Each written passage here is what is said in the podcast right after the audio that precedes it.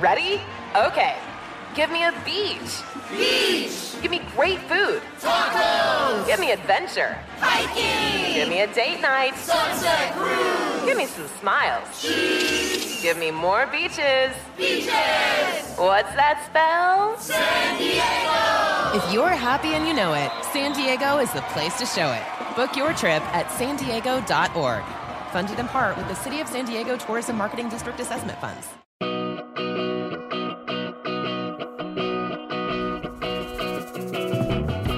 Hi, everybody. I'm Kelsey Nixon, and this is Kitchen Prescription, the podcast you listen to when you don't know what to make for dinner. Today is episode 39, Holiday Q&A. We are smack dab in the middle of the holidays. Cookie exchanges, choir concerts, class parties, work celebrations, favorite things parties. I know you know it, and I am feeling it. In fact, the next four days, three of the next four days, I've got an evening holiday party. So buckle up. I know you get the idea. Over the past couple of weeks, I've started to get a handful of questions that I thought would be really helpful to share here on the podcast when it comes to the holidays and surviving the next couple of weeks.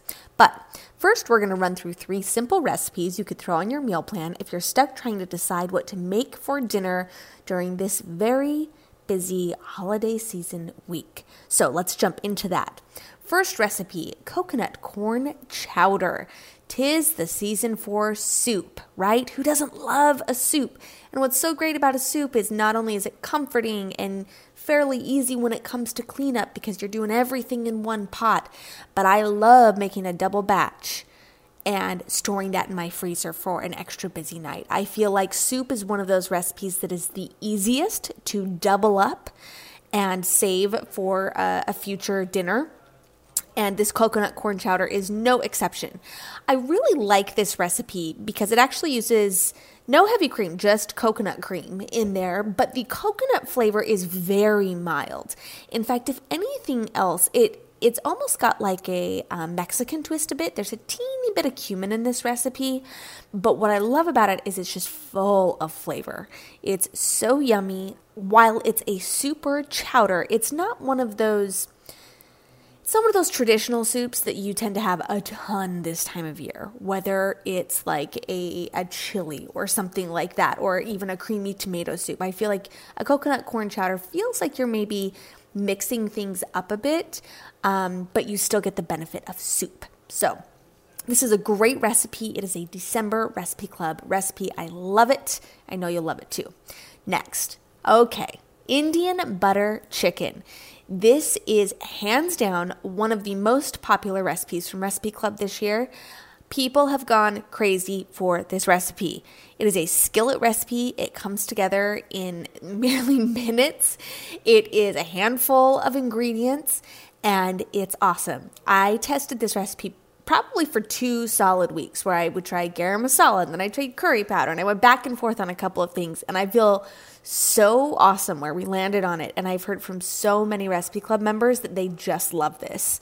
So, Indian butter chicken, I am making it because I'm kind of like celebrating some of my favorite recipe club recipes throughout the year and making those this month.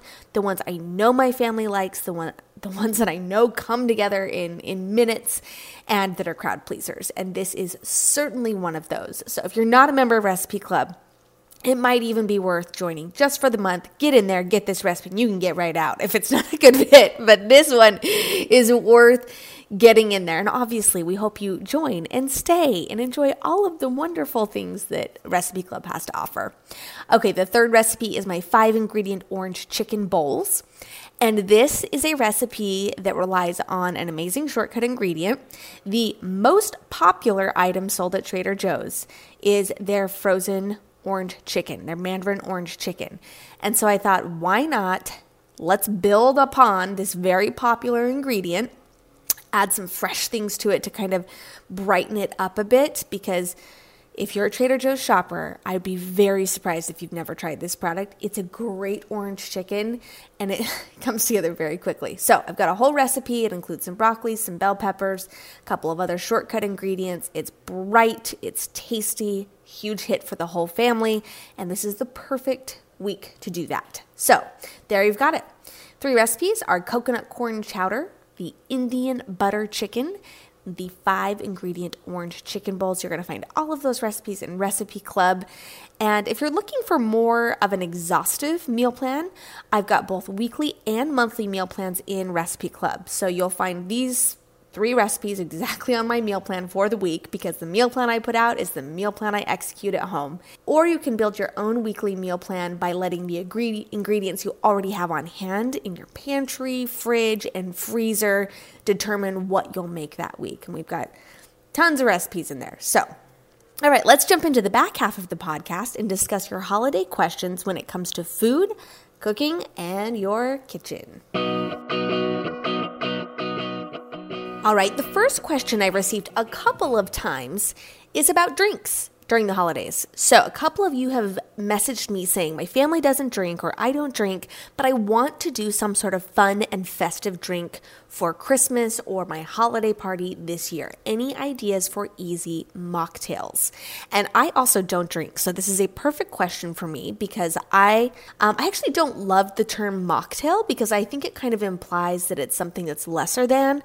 I just think it's a different way of doing a cocktail without alcohol, right? Like we can make some really delicious drinks. So we're to jump around here a couple of different ideas. First of all, a, a, drink that we make every Thanksgiving, it's a family tradition, and we're to say this is on the lowest of the totem pole when it comes to class value, meaning this is this is this is to use some sugary drinks to make one really good sugary drink. Um, we call it slush. We call it slush, and it is so yummy.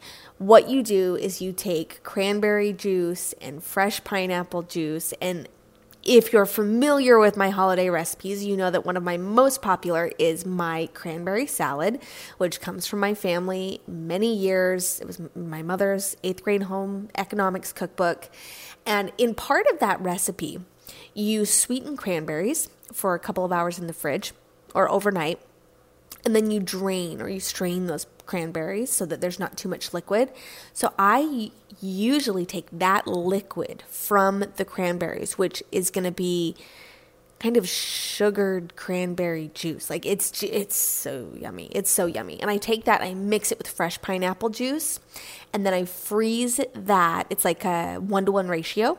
And then I freeze that in an ice cube trays. And then as we're getting ready to serve, we almost always do this with Thanksgiving and usually Christmas. I will pop out the cran pineapple ice cube trays into the glasses, um, or I usually give that job to Ollie, and then we pour ginger ale over the top. And um, you kind of take a fork and you just mash it up, and it gets nice and slushy and delicious. And it is so, so, so, so yummy. So if you've got kids or or people who are, I mean, there's nothing not fancy about that, but that is a classic drink in my family slush. One to one ratio of cranberry juice to pineapple juice, ginger ale. So yummy. All right, let's talk about some others. I feel like it's, if you've never done mocktails at home, um, a mock mojito is a great place to start. And a mojito, mojito typically has a flavor profile of citrus like lime and either seltzer or um, some people would do like a, a, something sweeter like a sprite or a 7-up or something like that and fresh mint. Um, that i think is always always a good idea. I think it translates throughout the entire year. It's a great summer drink. But if you are going to do like a mock mojito during the holidays add some pomegranate seeds on top. I think that's just a really nice holiday touch. And if you add like a fresh sprig of mint with some pomegranate seeds, you get that red green situation going on, and it's a really pretty holiday drink. So, um, and you can, depending on how serious you want to get, you know, you can you can muddle stuff like you can you can really get into it but a mojito is a very simple flavor profile that's liked by many and that's a great place to start. Now let's kind of go somewhere let's go from refreshing to something more warming. Um, hot ginger cider. So this is something i've done before that i really love. I will take apple cider um, and add a ginger tea bag to it and just let it steep. So, what I mean by that is I'll take apple cider and warm it over the stove and add in a ginger tea bag, like an herbal tea ginger tea bag, or two, depending on how much cider I'm warming. And that gives it just what it does is it kind of just counterbalances the sweetness just a bit. And I find that I love it. I love it so, so much. So, if you're hosting people over, you could even do this like in a crock pot or a slow cooker. Um, you could say, Oh, I've got some hot ginger cider going. Would you like some? And you could have a cinnamon stick to kind of swirl in there. That would be delicious. Um, you could also do something more like a mulled cider, where you, as opposed to a mulled wine, where you take a combination of spices. Um, but if you're looking for something quick and easy, just adding a ginger tea bag to s- some warmed cider is a, is a nice, easy way to do that. Um, my son, this is so funny. I put on here vanilla bean steamer because um, my fifth grade son, my son who's in fifth grade, Ollie, they have this tradition. Our elementary school is situated kind of like by a town area. And on Fridays, all the fifth graders walk to town. And it's very exciting. It's like this teeny tiny taste of independence. And there's a Starbucks. And once a week, he gets a vanilla bean steamer. And I think it is his first experience of feeling like he is a grown adult. it's very cute. But vanilla bean steamers, super easy to do at home with um, especially if you utilize vanilla bean paste and vanilla bean paste is one of my favorite ingredients to have on hand to really kind of amplify something simple whether it's fresh whipped cream or basic sugar cookies um, the, the cost of vanilla beans has gone up so much in the past couple of years, but Trader Joe's still sells a vanilla bean paste for a really good price, under $10. And if you wanted to do vanilla bean steamers at home, you could warm whole milk um, with a little bit of that vanilla bean paste and do uh, like use a frother and really get some body in there with a teeny bit of sugar so that it's a little bit more sweet than traditional milk and that would be absolutely delicious and really fun. So vanilla bean steamer. I know my ollie would vote for that. And then finally um, we're going to end on a refreshing note a pomegranate blackberry spritzer. So there was a time when i was living in new york city where mocktails were really having a moment. This probably, I don't know, maybe 2012 is when this was, 2010. And we would go to these restaurants and um, sipping vinegars become became very popular and they were on lots of different menus. And I was into it. A sipping vinegar is so cool. It's usually an added, like it's added to a drink, like a seltzer base, um, or sometimes it's it's kind of sipped and taken in small amounts, but sometimes these sipping vinegars are called shrubs, but you don't need to worry about that. It's basically just um, taking some fresh berries or whatever, some sugar and some vinegar, mashing that all together and letting it sit for a couple of days in the fridge. Um, so I will do that, and then I will usually. Um, I love this idea of using herbal teas in mocktails. And so I would take like either a berry tea bag or a pomegranate tea bag, something red, um, and maybe some fresh ginger and steep that and then cool it and then pour the tea um, over ice add a little bit of lemon juice, some seltzer water, and then finish with about two tablespoons of that blackberry sip- sipping vinegar. I, it may sound a little crazy, but if you want to go nuts, this is a great place to go. If you search Kelsey Nixon mocktail, there's going to be a recipe that pops up for this blackberry ginger spritzer, and it's a great recipe if you really want to go out and make a fun mocktail for the holidays. So, hopefully, those are a couple of easy ideas from something as simple and basic as slush to this delicious blackberry ginger spritzer. Um, very, very good. And obviously, I'm going to finish with pomegranate seeds on that mock mojito, the spritzer, and I, that'll just be very beautiful. All right, let's get to our next question. I've heard from a couple of you that you are not the biggest fans of baking during the holidays. Um, and one person in particular was like, but I've been assigned to bring the dessert to my family holiday party any fun, really easy holiday dessert ideas. This person was saying that they come from a food family and she felt a lot of pressure to bring something impressive. Um, but she just didn't have the capacity and, and didn't want to do that. She wanted something simple. So, here are a couple of ideas of things I have done to keep things simple when it comes to dessert in the holidays. I love peppermint ice cream during the holidays. So I think that's a great thing to build off of. Rather than feeling the pressure to make an entire baked good, whether that be a cake or some cookies or an elaborate dessert like a baklava or something like that, you could just make a hot fudge sauce. And if you did like a peppermint ice cream with hot fudge sauce, that would be delicious. You could also um, do like even a really simple brownie to go with that, even if it's a box brownie. A box brownie with a scoop of peppermint ice cream and homemade hot fudge sauce delicious. No one's going to complain about that. So that's the first place I went because I've definitely done that before. My second suggestion is if you really, maybe it's not even that you don't want to, but you just don't have the time, pick something up from a local bakery. I any chance we get to support a small business during the holidays, I am a fan of.